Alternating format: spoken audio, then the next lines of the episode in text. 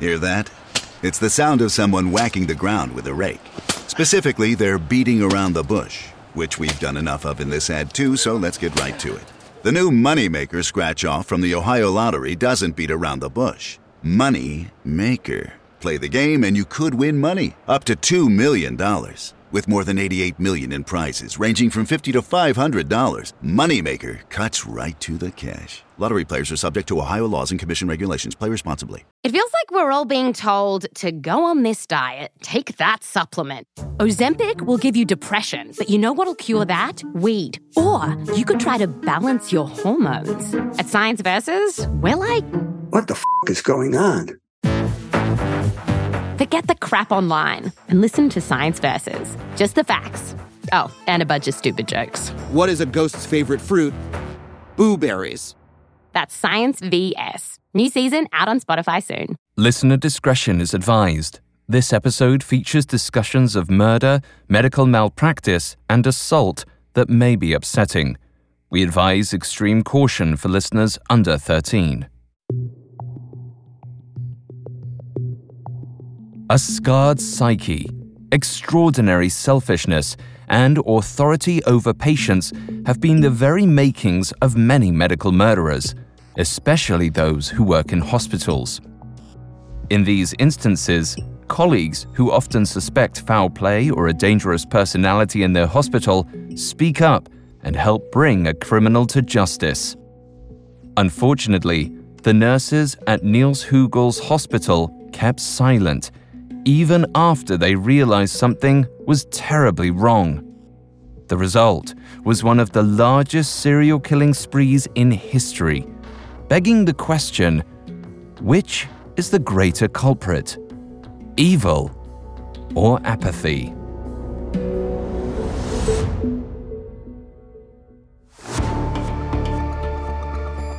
This is Medical Murders, a Spotify original from Parcast. Every year, thousands of medical students take the Hippocratic Oath. It boils down to do no harm, but a closer look reveals a phrase much more interesting I must not play at God. However, some doctors break that oath. They choose to play God with their patients, deciding who lives and who dies. Each week on Medical Murders, we'll investigate those who decided to kill we'll explore the specifics of how they operate not just on their patients, but within their own minds, examining the psychology and neurology behind heartless medical killers. I'm Alastair Murden, and I'm joined by Dr. David Kipper, MD. Hello, everyone. I'm Dr. Kipper, and I'm here to assist Alastair with some medical insight into our case of Niels Högel, a healthcare professional who didn't realize there was no I in nurse. You can find episodes of Medical Murders and all other Spotify originals from Parcast for free on Spotify or wherever you listen to podcasts. To stream Medical Murders for free on Spotify, just open the app and type Medical Murders in the search bar. This episode, we're discussing nurse Niels Högel, thought to be the most prolific serial killer to strike Germany since World War II. From 2000 to 2005, Högel killed at least 87 patients in two German hospitals. But some believe he's claimed as many as 300 lives. While the exact number remains elusive, one thing that doesn't is Högel's motive.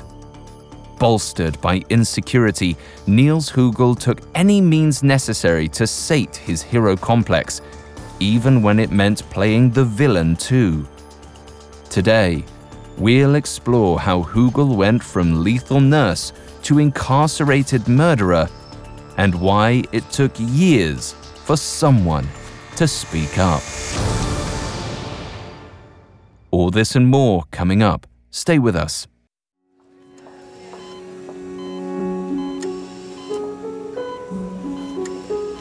On an ordinary day in the early 2000s, a nurse entered the intensive care unit at the Oldenburg Clinic. Recently, he'd noticed that there had been an uptick in patient fatalities, a sad and perplexing fact he wasn't able to explain. As he observed a sick patient, he noted something odd. and had a sudden revelation. He left the room in search of a colleague.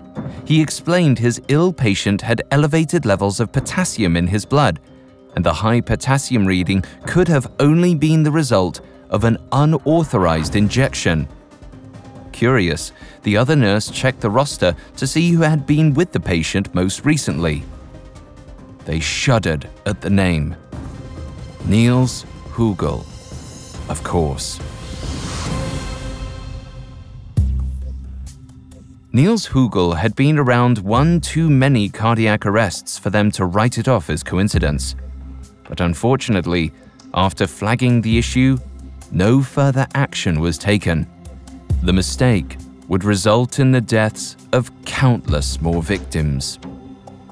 Niels Högel had always aspired to the medical field. Growing up in West Germany in the 1980s, he drew career inspiration from his grandmother and father, who were both nurses. At a young age, Högel decided to follow in their footsteps. Unlike many killers, Högel seemed to have a positive relationship with his parents and family. All accounts of his childhood seemed to suggest that it was happy and structured. Högel later referred to it as protected, which leaves much for debate about what exactly turned him villainous. He certainly started off on track for success in the family trade. By 1999, 22 year old Högel was working as a nurse at a medical clinic in Oldenburg, Germany. Here, he quickly became renowned as a nurse who excelled in life or death situations.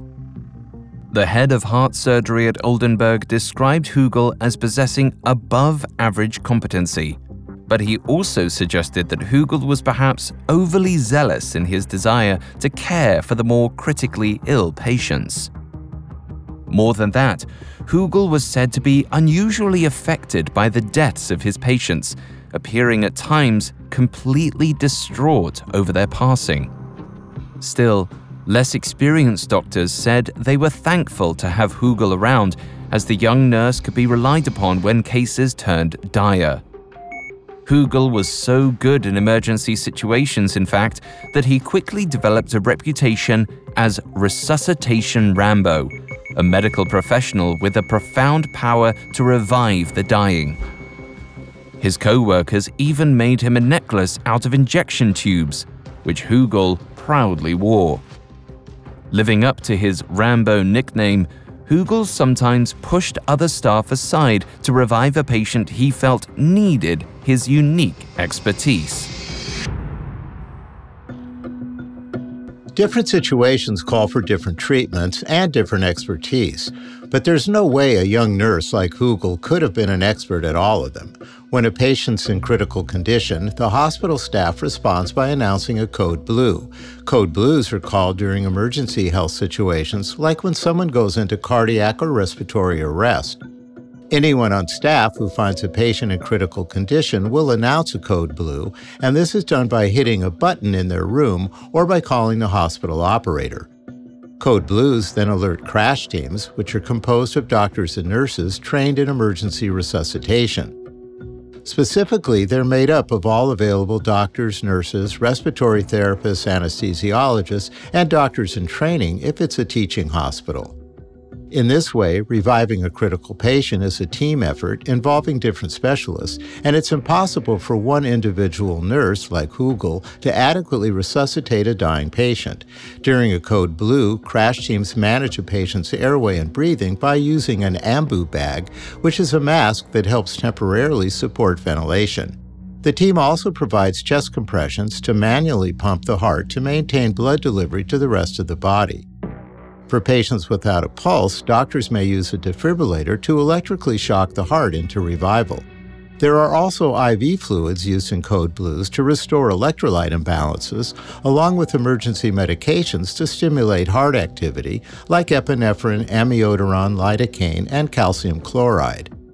In regard to Högel's resuscitation efforts, he seemed to really enjoy his perceived respect he wanted from his colleagues. From my experience, reviving people in these critical situations was not a common way for a nurse to impress their fellow workers. In these life and death situations, healthcare professionals aren't thinking about their own reputations. Instead, they're just reacting with clinical vigilance to a life threatening situation. Högel didn't seem able to put his ego aside, and there were many instances in which patients died as he tried to reanimate them. Some nurses thought Högel was brave for his attempts to save any dying patient. Others felt that Högel's confidence in his ability to revive may have been unfounded. His success rate was nowhere near 100%. Eventually, the Resuscitation Rambo nickname flipped from praising a hero to mocking a bad luck charm. But this moniker was merely a colleague to colleague joke. If he didn't try to save every patient, he wouldn't see so many deaths.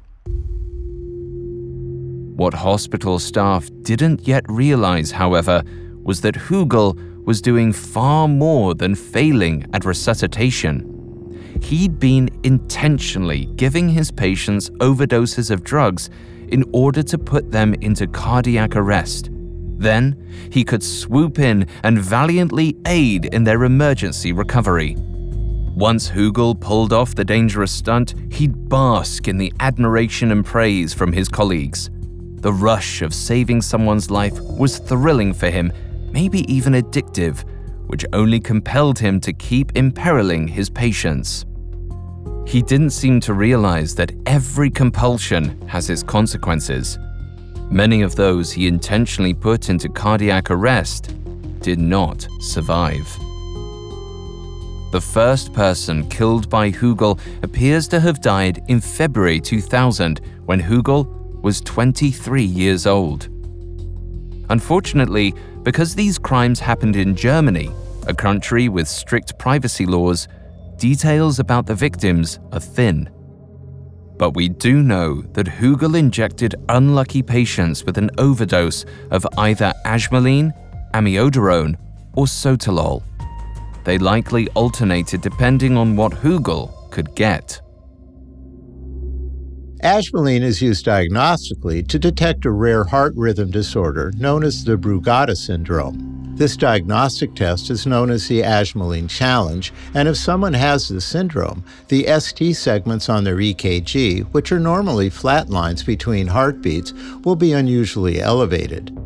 Although it's been now replaced by a better drug called prajmaline, ajmaline is used to slow and lengthen the heart's refractory period, which is the interval of time between heartbeats. It does this by interfering with sodium and potassium channels. Amiodarone, like ajmaline, is an antiarrhythmic agent that's used to treat and prevent irregular heart rhythms. It also works by blocking the potassium channels, which slows down nerve activity in the heart's muscles. Sotalol, on the other hand, is a medication known as a beta blocker. Beta blockers inhibit the release of stress hormones like adrenaline and noradrenaline, which excite the nervous system. In this way, sotalol works by muting the heart's response to specific nerve impulses, which causes it to slow down its heart rate and increase the blood supply to the rest of the body. If any of these medications are doled out improperly, cardiac emergencies will likely follow. Too much of any one of these drugs could cause the heart to stop beating or induce bradycardia, which is an abnormally slow and often lethal heart rate. Because amiodarone, sotalol, and ajmaline are commonly used in hospitals, they're readily available to doctors and nurses. This easy access, combined with the potential cardiac danger these drugs present, probably made using them a no brainer for Högel. All Högel had to account for was the actual act of injection, which didn't prove difficult. The patients trusted him, and Högel often preyed on those already in critical condition. Beyond that, it appears that Högel selected his victims at random. Some of them were even on the road to recovery when they fell victim to his schemes. This, in particular, turned Högel's colleagues skeptical. It was one thing when those dying were already at a high risk of losing their lives, but when healthy patients made a sudden turn for the worse, something was up. So, when a colleague observed a high potassium level in a patient's blood hours after Niels Högel had tended to the man, it wasn't a giant leap to wonder about Högel's intentions.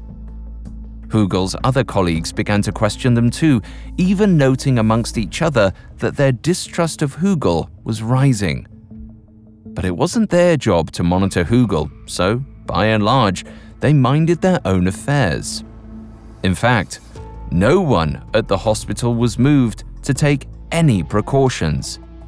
If they were wrong, everyone involved would look bad. But while they waited for more damning evidence, Niels Högel kept killing. Coming up, Högel's killing spree leads him to new hunting grounds. The internet. What would we do without it?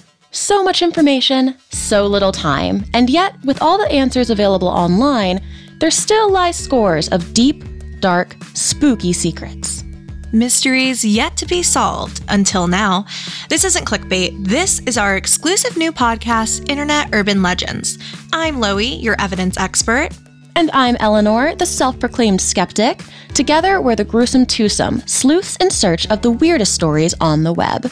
Every Tuesday, we investigate the internet's creepiest conundrums, covering each conspiracy theory and combing through every clue to separate hoax from haunt. Whether it's the video sure to make you lose your appetite, Blank Room Soup, or every kid's worst nightmare, the terrifying truth behind Disney's deaths. Or every parent's worst nightmare, social media's Momo challenge. Each episode of Internet Urban Legends is chock full of disturbing details which are either truly demented or ripe for debunking. And no matter our conclusion, we're sure to be left scared half to death. So won't you join us? Follow our new Spotify original from Parcast, Internet Urban Legends. Listen free and exclusively on Spotify.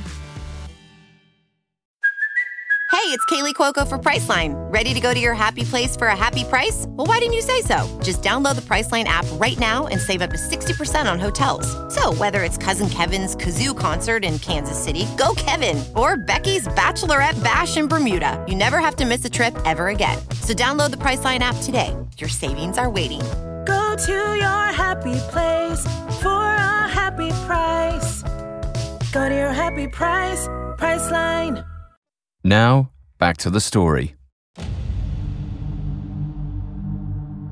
In the early 2000s, 24 year old Niels Högel worked as a nurse in the intensive care unit at a clinic in Oldenburg, Germany. There, he quickly developed a reputation for fearlessly resuscitating patients who had slipped into critical condition. Co workers even called him Resuscitation Rambo. But after noting the unusually high number of deaths during Högel's shifts, some of his co workers began to suspect that he was somehow responsible. And yet, despite their suspicions, Högel's co workers chose to remain silent. They didn't make a report to their superiors because they feared they would be reprimanded or felt that it was none of their business. The culture at the Oldenburg Clinic was not conducive to speaking out. Hospitals in the U.S. take monitoring and reporting adverse events very seriously. This is because healthcare facilities have medical legal responsibilities that demand malpractice to be weeded out immediately when it's discovered. Hospitals and medical schools instill a sense of culpability in doctors and their supporting medical professionals and dictates that keeping silent about any observed impropriety makes them also liable.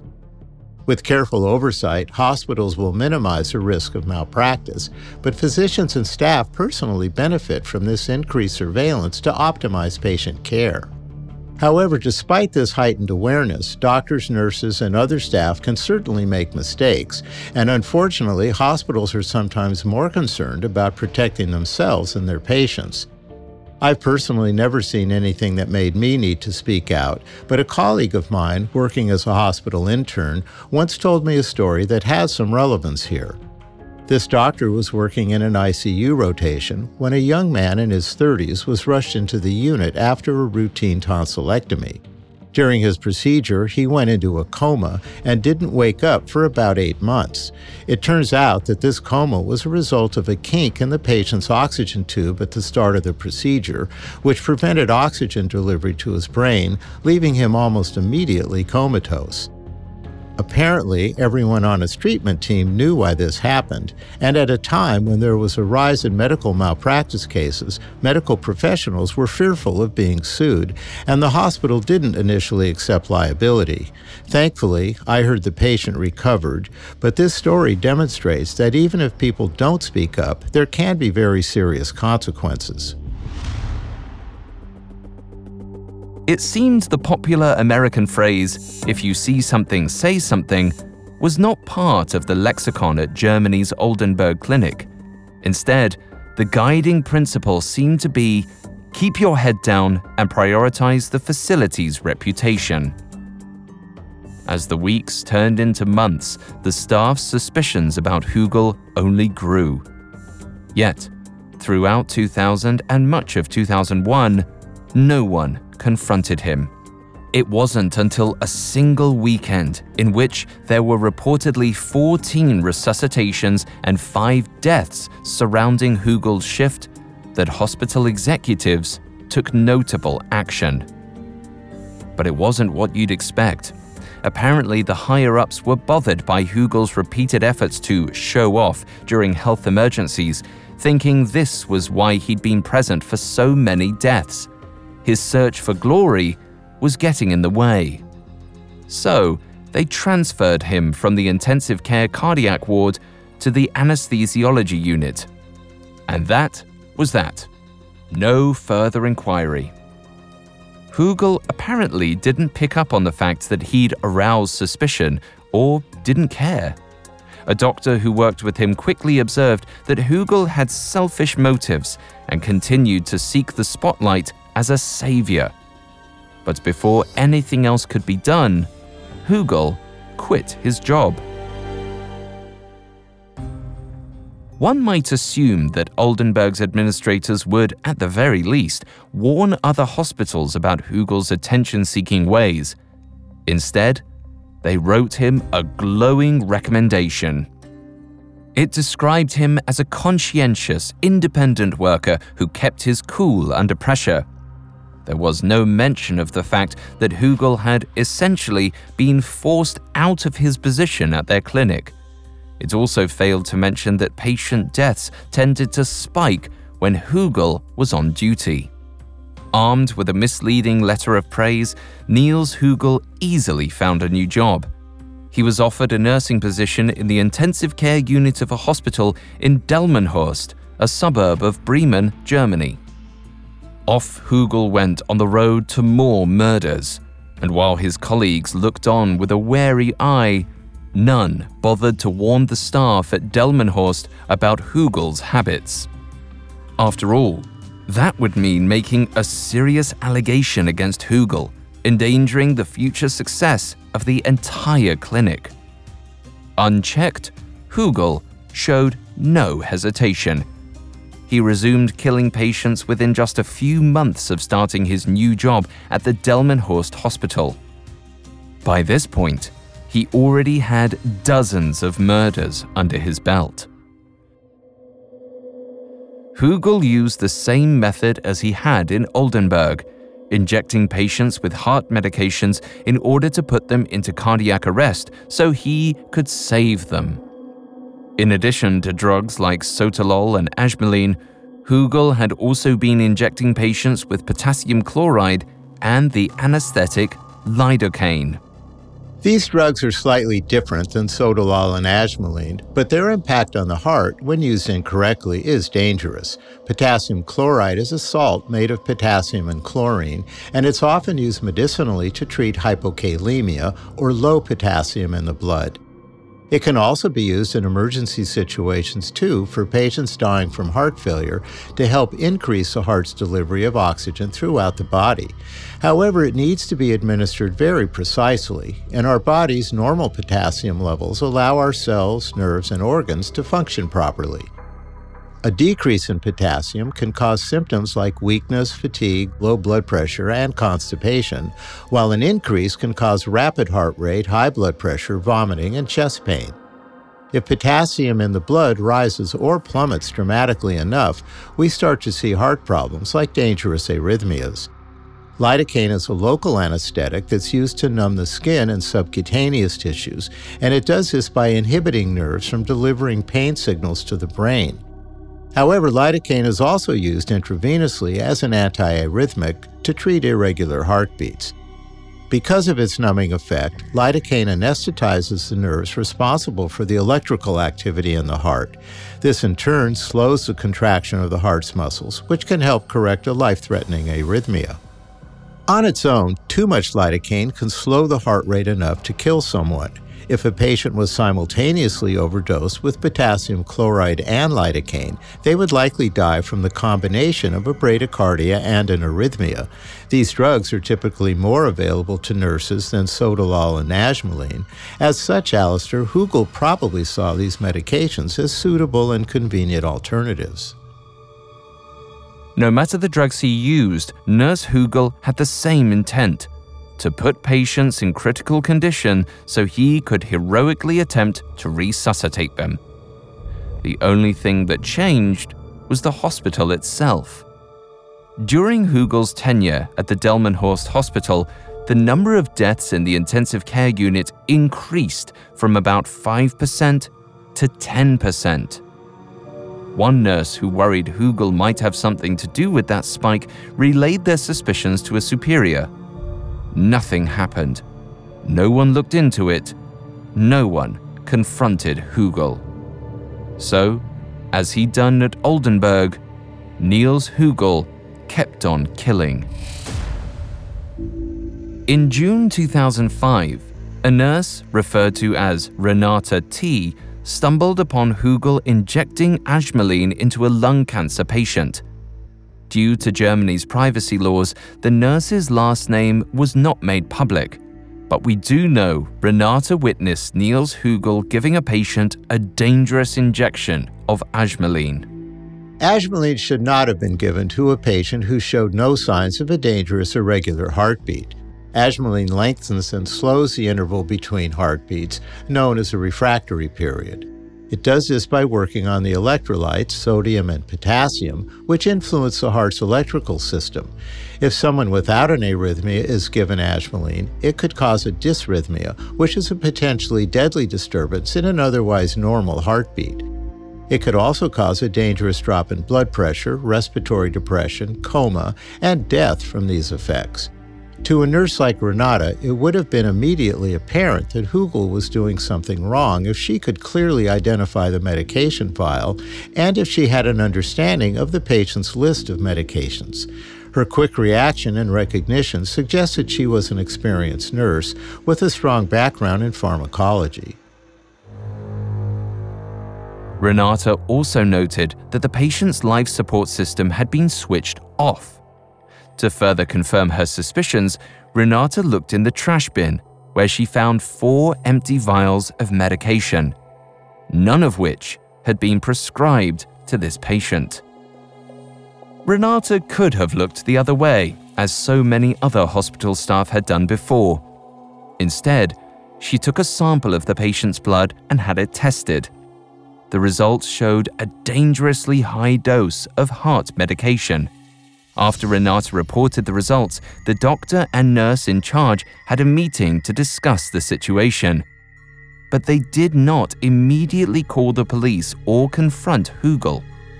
Instead, they allowed him to finish his June 24th shift, which gave Högel the chance to murder one last patient 67 year old Renata Rupert.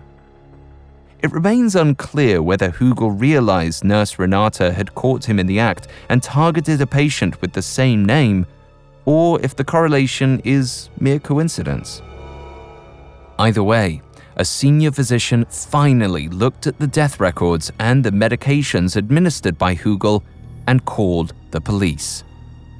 Högel was soon arrested and he was charged with attempted murder. During his trial, Högel swore on his daughter's life that he had not killed anyone. Evidence that emerged during the case indicated otherwise, making it clear Niels Högel had killed several people. Still, he was only tried for attempted murder, and no further investigation was immediately launched. Police were apparently infected by the same lethargy as hospital staff. No one seemed to care that Niels Högel might have killed dozens of people. They'd see if he was found guilty of a single attempted murder and then conduct a deeper search. In the meantime, the trial dragged on. In 2008, 31 year old Niels Högel was sentenced to seven and a half years in prison for attempted murder. After this, it seems like the police were ready to set the case aside, despite evidence of murder. The thinking seems to be that the criminal was behind bars, so did it really matter? However, after Högel's attempted murder conviction, a woman approached the police. She was the daughter of one of Högel's patients who had followed the first trial and came to believe that Högel might have killed her mother. She wanted justice for her family and others like her. Finally, police looked into the allegations and a proper inquiry was launched. By February 2015, there was enough evidence to convict 38 year old Niels Högel of two murders and two more attempted murders. Surprisingly, Högel acknowledged his guilt, thinking this would get him off with a lighter sentence. But if anything, it only motivated law enforcement to continue their scathing search of Högel's past. Finally, there was fuel on this fire. While the second trial was still underway, police had begun to find evidence for a great deal more than just two murders. Then, to the surprise of the court, Högel confessed to a psychologist that he'd administered 90 unauthorized injections, 30 of which were fatal. He said he was fully responsible for the deaths but denied killing anyone else. By this point, his statements were as good as worthless, since he had repeatedly lied to the court in prior years. The more investigators looked into Högel, however, the more they came to realize that he could have been responsible for dozens, perhaps even hundreds, of deaths. Investigators performed over a hundred toxicology tests and perused some 500 patient files. Over 130 bodies were exhumed in Germany, Poland, and Turkey. Oldenburg's chief of police, Johann Kühme, told reporters the realization of what we were able to learn is horrifying. It defies any scope of the imagination. The investigation also raised disconcerting questions. How was Högel able to keep killing for so long? Why did no one speak up? What kept these crimes from coming to light during the first investigation? The only way to answer them? A third criminal trial. Coming up, Niels Högel goes on trial for the third time, bringing more alarming revelations. Now, back to the story. From 2000 to 2005, Niels Högel killed dozens of patients while working as a nurse in two German hospitals. He was caught and convicted of attempted murder, then found guilty of two homicides almost a decade later. And it seemed like that was just the tip of the iceberg. In 2015, as investigators dove deeper into Högel's crimes and realized his victims may have numbered in the hundreds, many wondered how he'd gone along unchecked. Only one of his former colleagues, Frank Lauxtermann, openly testified about having worked alongside Högel. Lauxtermann suggested that a culture of looking away and keeping your head down made it much easier for Högel to get away with murder. Dr. Karl Heinz Beine, a prominent German neurologist and psychiatrist who researched serial killers in the medical profession for decades, pointed to the same culprit minding one's own business.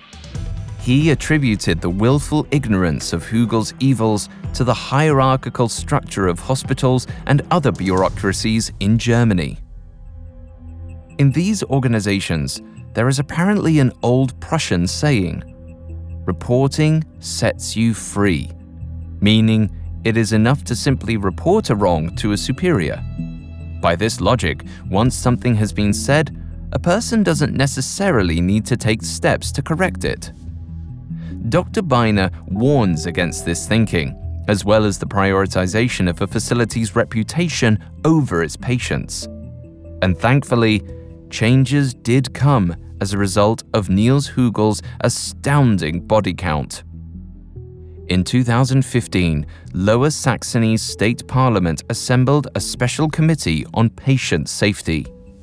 Appointed members then drew up plans to place patient representatives in every hospital, while the federal health minister looked into ways to implement precautionary measures to prevent another Niels Högel.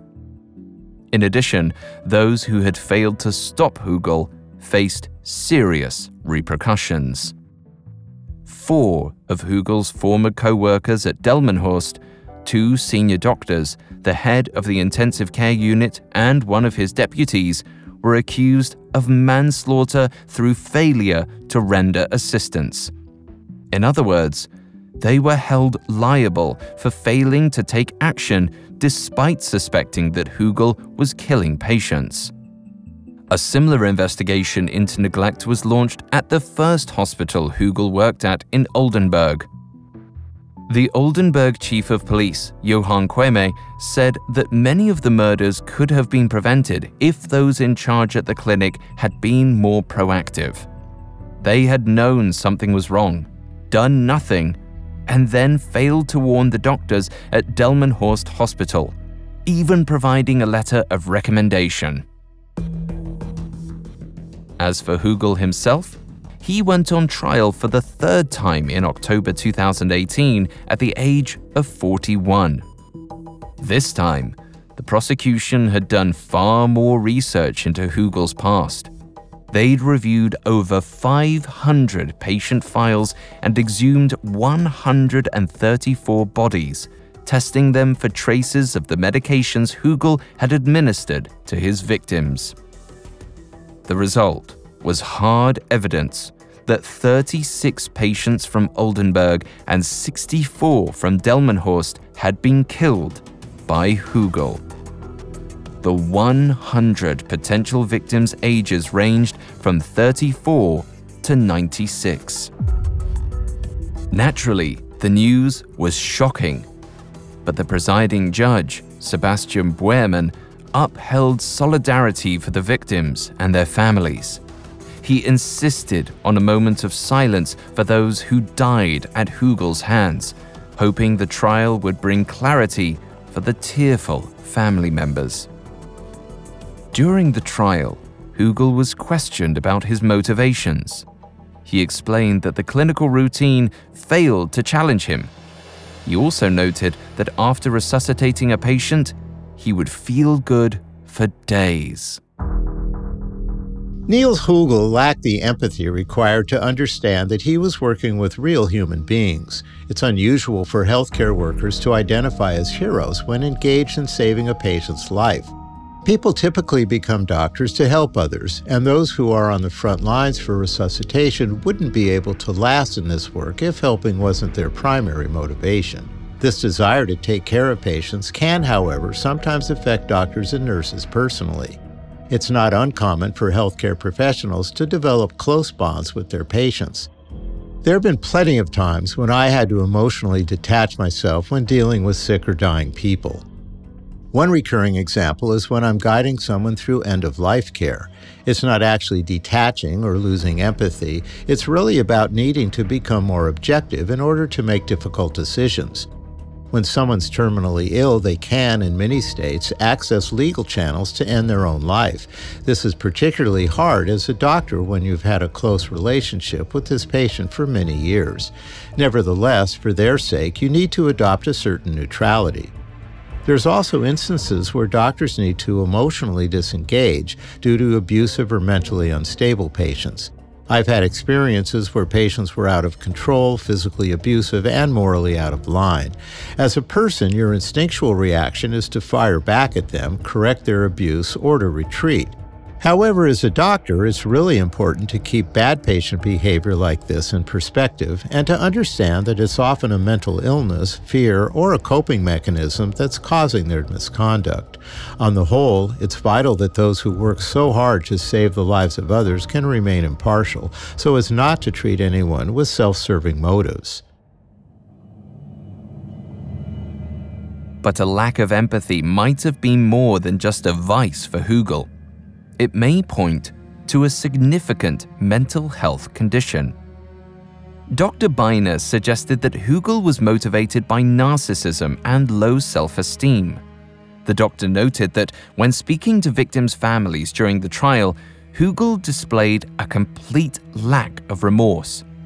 Another psychiatrist witness at the trial described Högel as displaying traits of personality disorders, including an absence of guilt and empathy. Perhaps this lack of sensitivity for others made it easy for him to prioritize his own desire for importance and validation while working with patients.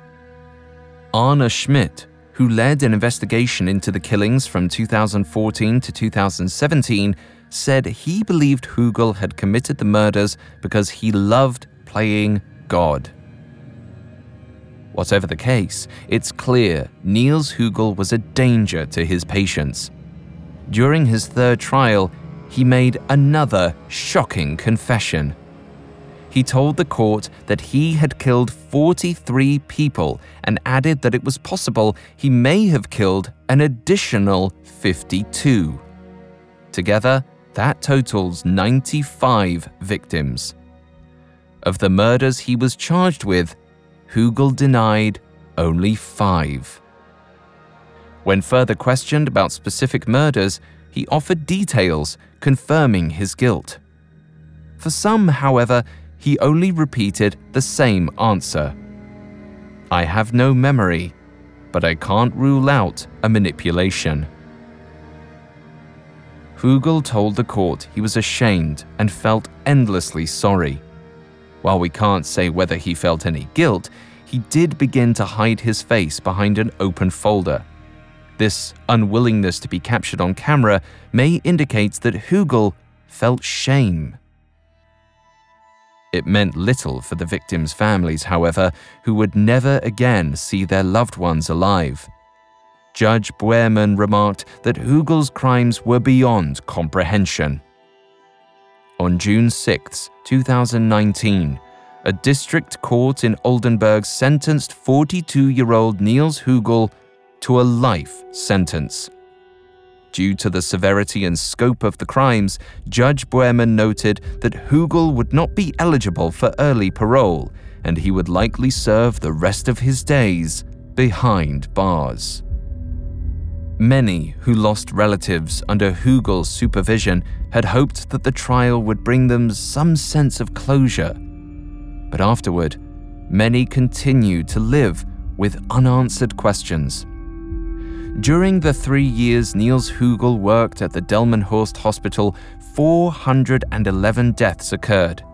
321 of those happened during or shortly after his shifts. How many were killed by Högel remains unknown. Only the bodies which could be exhumed and were found with traces of medications used to treat irregular heart rhythms were officially declared victims. Several Perhaps dozens of Högel's victims were cremated before they could be examined. Investigators had suggested that Högel could have killed as many as 200 people. A spokesman for the victims' families said the number was probably closer to 300. And if they weren't victims of Niels Högel in those hospitals, they could have been the victims of another nurse.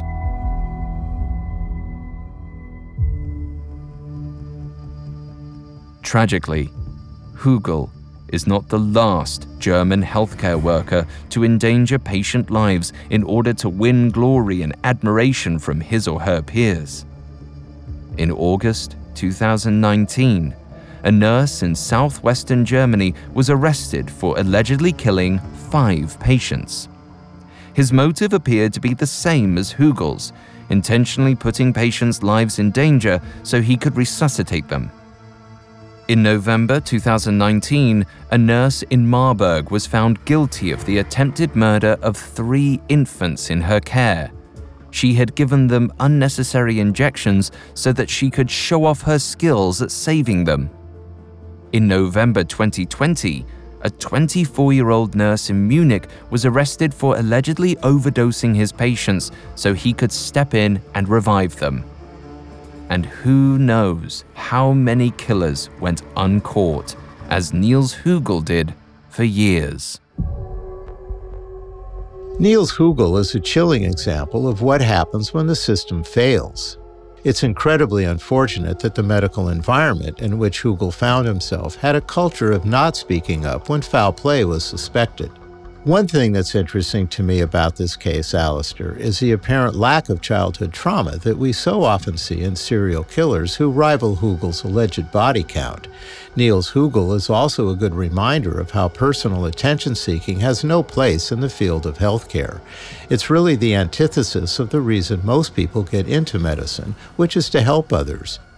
For any hospital employees listening out there, be aware and careful around any doctor or nurse who has this ego serving streak, because as we've seen, it can lead to some pretty disastrous problems. And if you do notice anything unsavory, don't savor it, say something. Simply pointing out an oddity to the people in charge could save lives and careers. As the tale of Niels Högel warns, inaction can be lethal.